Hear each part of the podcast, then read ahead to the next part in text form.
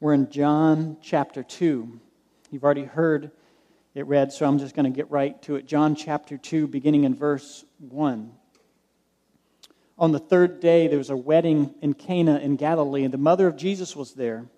Jesus also invited to the wedding his disciples. We've gone through about a week. Day one, John the Baptist was brought Jewish, um, a group regarding, and, and John the Baptist responds who he was. Day two, John identified himself and then also said Jesus as the Lamb of God. Day three, Andrew and John turned away from following John the Baptist and followed Jesus.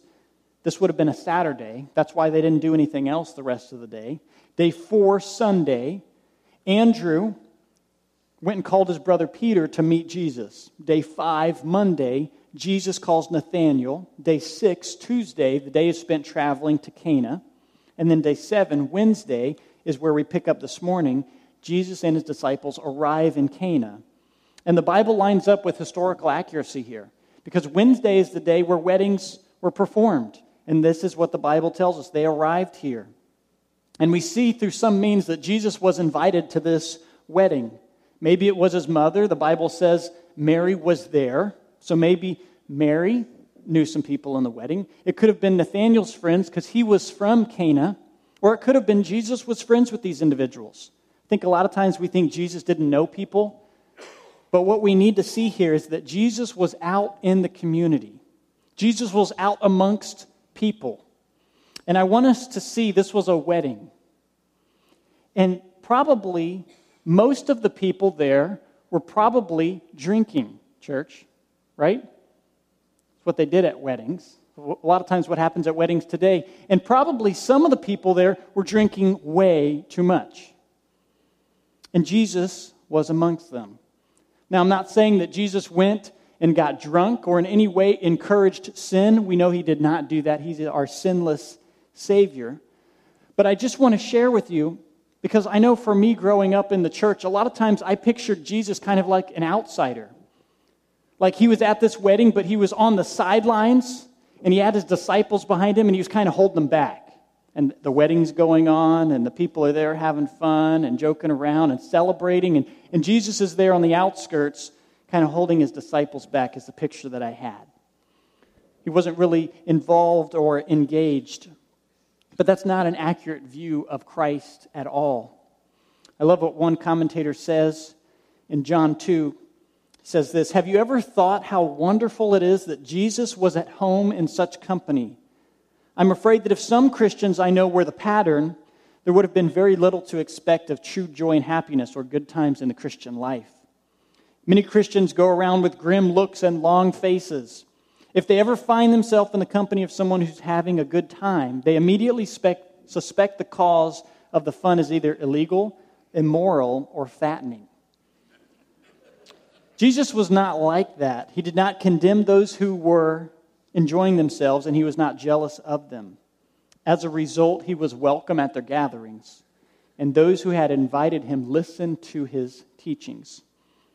I think it's because Jesus didn't have high expectations of what was in man. Jesus knew what was in man. What, what is in man, church? Sin. That's all we know. Sin. That's all my child who's coming up on a year and a half, that's all he knows how to do is sin. That's your child, and that was you as well, church. I mean, that's all we know how to do. Apart from God, there is nothing good in us, Scripture says. So Jesus came and he had, he had the right expectation. This group of people, they don't know me as Lord and Savior. The only thing that they, I can expect of them is sin. So he didn't separate himself, and he didn't have this standard where where it's always like, well, they just need to step up a little bit. And that's a lot of times what people think. They think, and listen, if you think this, if you think you're a Christian just because you started living a better life, then you don't, you don't understand the gospel. Because Jesus didn't come and he's not saying, listen, you just need to live a little bit better. He didn't go to this wedding and he go out through the New Testament and say, listen, everybody, you just need to start living a little bit better. Step up a little bit. Listen, Jesus Christ stepped down to our level in this sinful world because we couldn't step up. That's the gospel. that he stepped down because we couldn't step up. And that's what he has done for us. He's offered us forgiveness and joy and all the blessings of the Lord. And he wasn't sitting there expecting us to do something that we could never do. And so when you're out amongst neighbors or friends or coworkers, listen, don't focus on their action or what they do or don't do. If they don't know Christ, you should expect them to always be doing the wrong things. Or even if it looks like they're doing the right things, they probably have the wrong motives, right? It doesn't please the Lord just in their actions. We see in John 1:14 the word that is Jesus Christ became flesh and dwelt among us. And we have seen his glory, glory as the only son from the Father, full of grace and truth. He stepped down into a sinful world because he knew we could never reach him. And there seems to be two very common approaches that whenever we're at this wedding or things like this that, that happens, and it's on opposite sides of the pendulum swing. Either one, we swing where we completely separate ourselves. We completely separate ourselves from those who look like they may be sinful or things going on, or maybe they are sinful. And we just completely separate ourselves. We're like, listen, I'm a believer now. I can't be a part of that at all. Well, we don't see Jesus did that because we're trying to reach these people with the gospel. There's an exception to this thought. If you're a new believer or a young believer, God is not calling you to go in the midst of those places. You do need to separate for a time. You do need to be with others as you're growing and establishing your own biblical convictions. For example, a lot of graduates are about to head off to college. If you're placed in certain situations where you conform and leave the convictions that you had, then you've lost the battle in reaching those friends for Christ. God is not calling you to go do the things they're doing so you can reach them. That's the other side of the pendulum where it swings. And a lot of churches and Christians say this of, well, we just need to go where they are and do the things they're doing so we can reach them. Jesus was amongst those people, but he wasn't encouraging their sin. And they justify, well, since Jesus was hanging out with drunkards, liars, and prostitutes, that Christians should go where they go too. Well, we don't necessarily are called to do that. I don't think, and this was a huge debate in college, I don't think I have to drink to reach those who have a drinking problem. I don't have to have a tattoo, and neither do you, to reach those who have tattoos, okay? We don't have to be in sexual sin to be able to understand what the person in sexual sin is going through. Jesus didn't have any of these things, and he reached all these types of people. All right? So we need to break the misconceptions of I need to look a certain way, act a certain way. The gospel trumps all of that and the word of God in the midst of those circumstances. Another thing, if you've struggled in the past with an addiction, God is not leading you to the place where the addictions are present for you to face. I know a lot of times we get, well, I'm just going to be a strong Christian and go do this for the Lord. And I've struggled with drinking, so I'm going to go to the bars because my, I have a lot of friends there. The Lord's brought me out of this, and then you go to these places, and what happens? You fall back into it. That was not the Lord, that was your flesh. All right? Maybe you had good motives to start with, that I'm going to share the gospel. But listen, you still have your sinful heart motives too and they're very strong. And so God does not call us to go to the places where there's strong temptation. It actually says the opposite. 2 Timothy chapter 2 verse 22 it says this and it'll be on the screens. Run from temptations that capture young people. Always do the right thing. Be faithful, loving and easy to get along with. Worship with people whose hearts are pure. What does that worship mean?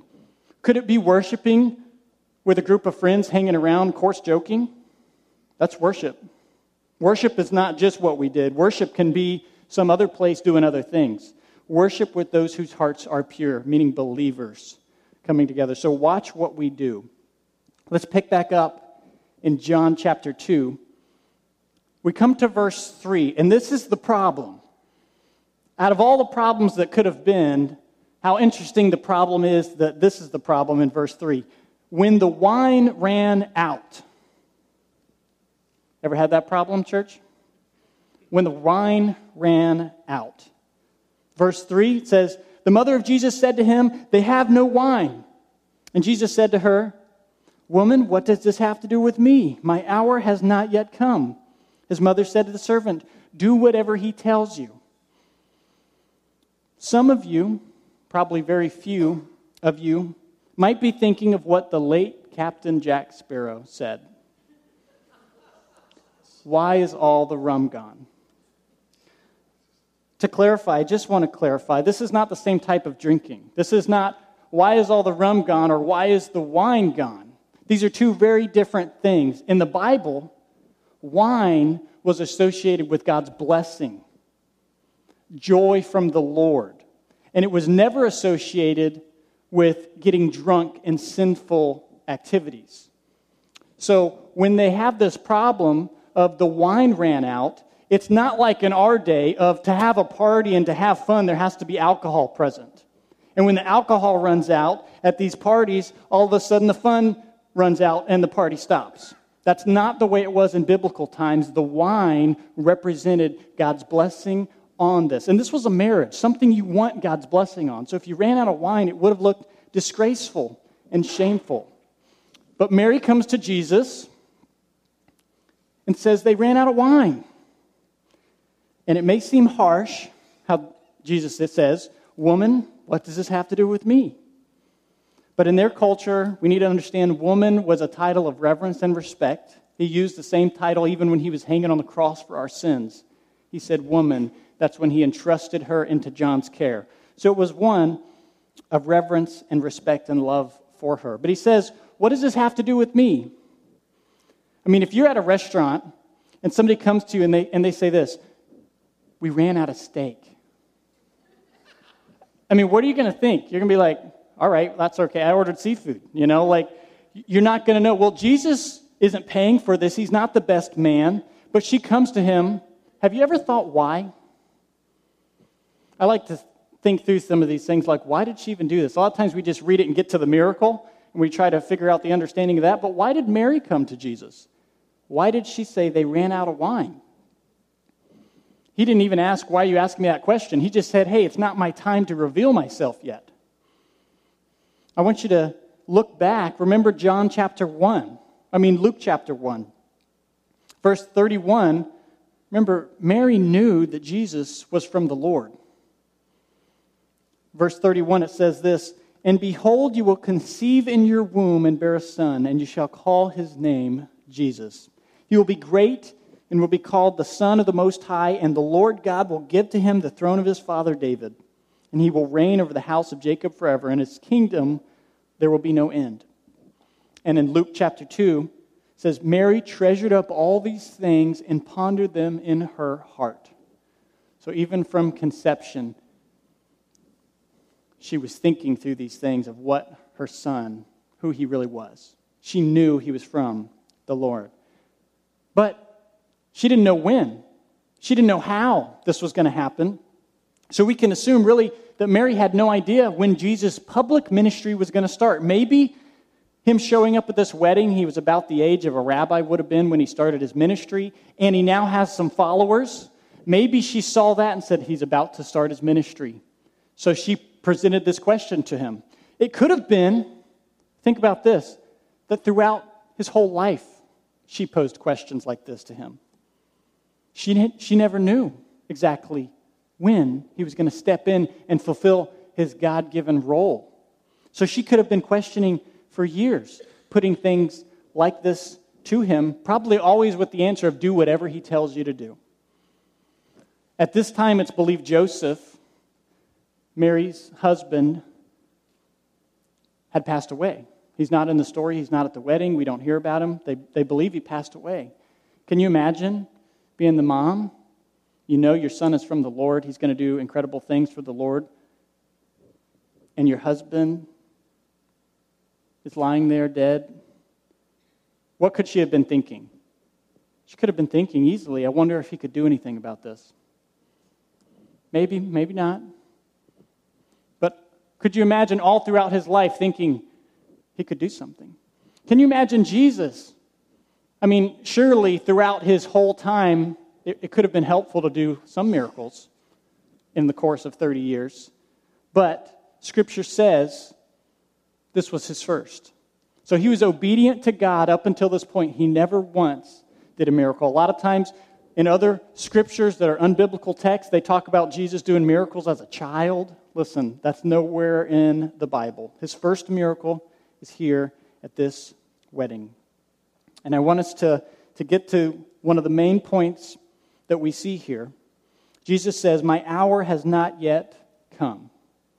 Well, that means it wasn't time for him to be crucified, but he was beginning his ministry. Jesus was patient, waiting on the Lord. What does that mean for us? Well, we need to be patient in waiting on the Lord, too. Maybe there's a circumstance that you're going through where you really feel like the Lord is dragging his feet.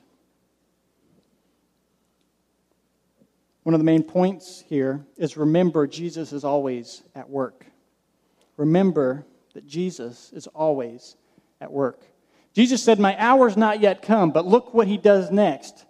He goes and does some things behind the scenes. In verse 6, he says, Now there were six stone water jars there for the Jewish rites of purification, each holding 20 to 30 gallons. Jesus said to the servant, Fill the jars with water. And they filled them up to the brim. And he said to them, Now draw some out and take it to the master of the feast. So they took it. When the master of the feast tasted the water, now become wine, did not know where it had come from, though the servants knew, the master of the feast called the bridegroom and said to him, Everyone serves the good wine first, and when the people have drunk freely, then the poor wine but you have kept the good wine until now. Well, what is the meaning of these ordinary miracles, right? Ordinary miracles. Is it just water into wine? Jesus' power over, over nature, over the elements? Well, we need to remember that wine represented God's blessing and joy. And he filled up six jars. Did you notice how much wine he produced? Six jars holding 20 to 30 gallons apiece. That's almost 200 gallons of wine. That's enough for a thousand bottles of wine. No wedding needs a thousand bottles of wine, okay? It, it wasn't that big of a wedding. Scholars say no wedding in that time would have needed a thousand bottles of wine. But we see here it wasn't just wine he produced. They had a need, he met the need, but it wasn't just met, it was actually surpassed, right? Because the quality of the wine was the best wine. I mean, there's never been a year better than this year, okay? Because the Lord of the universe created it, and He knew exactly how it should taste. He made the sun, and He made the soil, and all the things that go into it, and He made an incredible tasting wine. So the quality was the best. And the quantity was way more. And remember, this represents spiritual blessing, joy in our life, in God's favor. And Jesus was showing that's what he had come to do in the life of believers. Leads to another point everything in this world will be exhausted, but the joys of Christ are inexhaustible. Listen, we can work really hard and we can seek things that we think are going to make us happy. And a lot of times we get to that point and then we realize that's not all I thought it was supposed to be. You know, we make money, we buy that house, we're in high school, and we can't wait to get to college for graduates, right? We get to college, and I mean, it's nice, but there's that next step. Maybe it's getting married. I mean, there's always these next things. Well, life is that way, it's exhausting. And many times these things run out, but Jesus Christ is saying that what he brings us is inexhaustible. His joy is inexhaustible.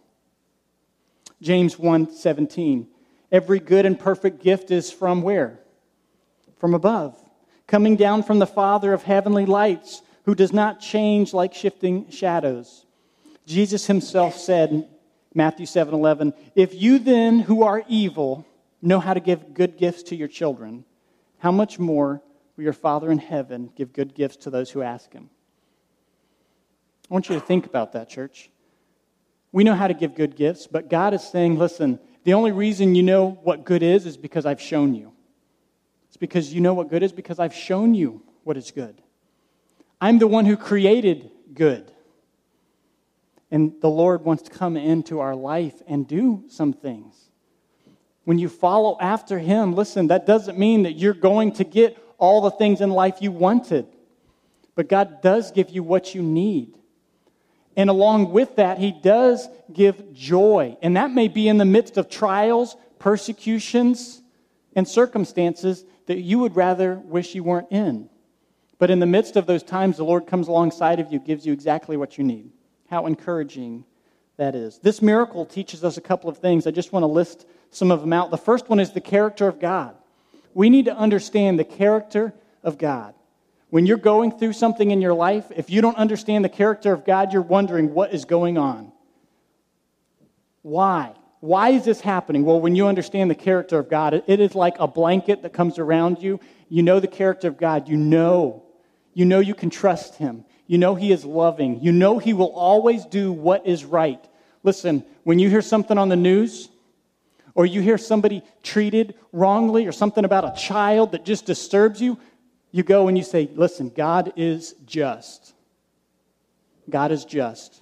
And their day will come. I mean, all of these things, you need to know the character of God and it surrounds you. Secondly, God provides over and above our needs. God provides over and above our needs. Many times, quantity and quality, over and above our needs. Third, Jesus is always working behind the scenes. You're in a situation right now, a family member, a friend, the situation we shared earlier, Jesus is working behind the scenes always. He's never taking a break. He's always working on God's behalf and for our good. Four, Jesus came to bring an abundance of life, blessing, and joy. Jesus came to bring an abundance of life, blessing, and joy. I ask you, church, do you have that? would you say? I can trust in the Lord. I know these things because I have Him living inside of me through the Holy Spirit. Maybe you do, maybe you don't. John 20, verse 31. Remember when we were beginning this series? But these things are written so that you may believe that Jesus is the Christ, the Son of God, that by believing you may have life in His name. Was this purpose accomplished in this miracle when Jesus performed it? Well, look with me in verse 11.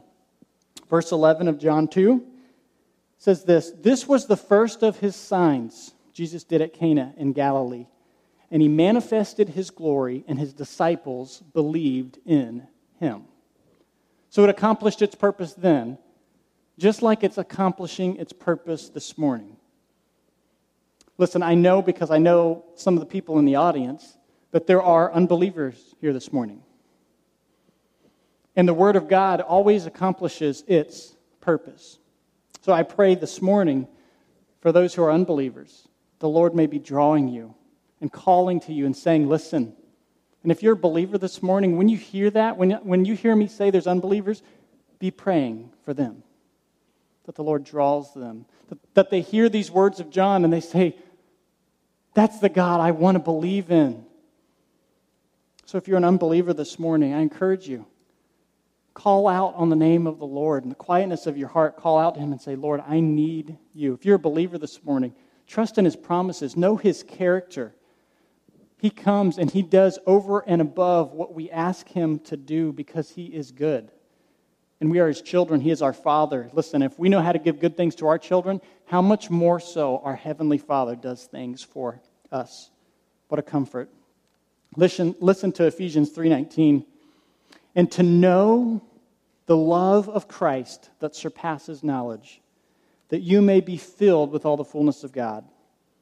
Now, to him who is able to do far more abundantly than all we ask or think, according to the power at work within us, to him be glory in the church and in Christ throughout all generations, forever and ever. I pray that Jesus Christ is your portion this morning. I pray he's your joy. I pray he's your rock. in the midst of good times or when bad circumstances come, that we cling to Him because He is never changing. Our circumstances change, our feelings change, our relationships change, but Jesus Christ does not change. 1 John 3 5. But you know that He, Jesus, appeared so that He might take away our sins, and in Him no sin is found the fullness of God, found in Jesus Christ, and he came offering himself to us, both then and today. I want us to spend a few moments just with you and the Lord of personal time. You spend time with the Lord. Listen, if you're an unbeliever, you're not even sure about God. You're not even sure if you believe in this. Maybe your parents just made you come. Maybe you came because your spouse made you come. Or you, you just have a lot of questions. Listen, be honest with the Lord and say, hey, reveal yourself to me. Reveal yourself to me. Maybe you know the Lord is reaching out to you. Submit to Him, spend time with Him in prayer, and say, listen, I want to grow. I want to grow. If you're a believer, pray for those in your life. Pray that God may stretch you, that He may grow you. So let's spend a few moments in time with Him. You know what you need to do. I want to end by reading a psalm to us, I encourage you to listen to these words Preserve me, O God, for in you I take refuge. I say to the Lord, You are my Lord. I have no good apart from you. As for the saints in the land, they are excellent ones in whom is all my delight. The sorrows of those who run after other gods, their sorrows will multiply. Their drink offerings of blood I will not pour out or take their names on my lips. The Lord is my chosen portion and my cup. You hold my lot. The lines have fallen for me in pleasant places. Indeed, I have a beautiful inheritance. I bless the Lord who gives me counsel. In the night also my heart instructs me. I have set the Lord always before me because he is at my right hand, I shall not be shaken. Therefore, my heart is glad, and my whole being rejoices. My flesh dwells secure. For you will not abandon my soul to Sheol, or let your Holy One see corruption. You make known to me the path of life. In your presence there is fullness of joy. At your right hand are pleasures forevermore. Would you pray with me this morning?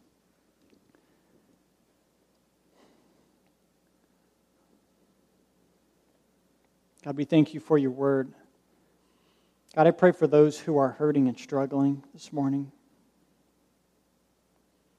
God, I pray for those who know they need you. God, may you give them boldness. Give them boldness to do something about that.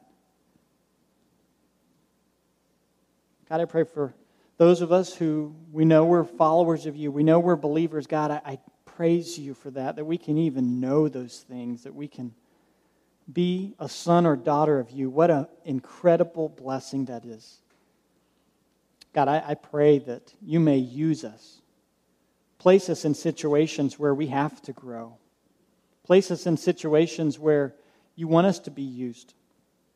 God, I pray for these people that we spoke of earlier who are in our church who are sharing the gospel with others.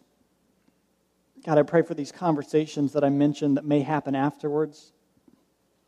God, for those of us who things are going great in our life, God, I, I pray that you may put somebody in our life whose things are not going great so that we can help them. We can point them back to you, back to your word, that we can give them hope we can give them joy because those are things that you promise to us as believers that our hope is found in you, not circumstances. God, we thank you for your goodness.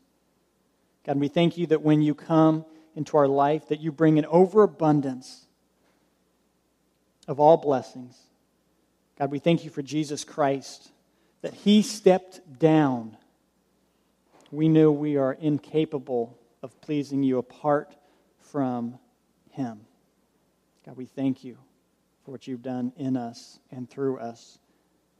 We pray as we go this week that we may glorify you in everything we think and everything we do and everything we say. It's in Jesus' name we pray. Amen.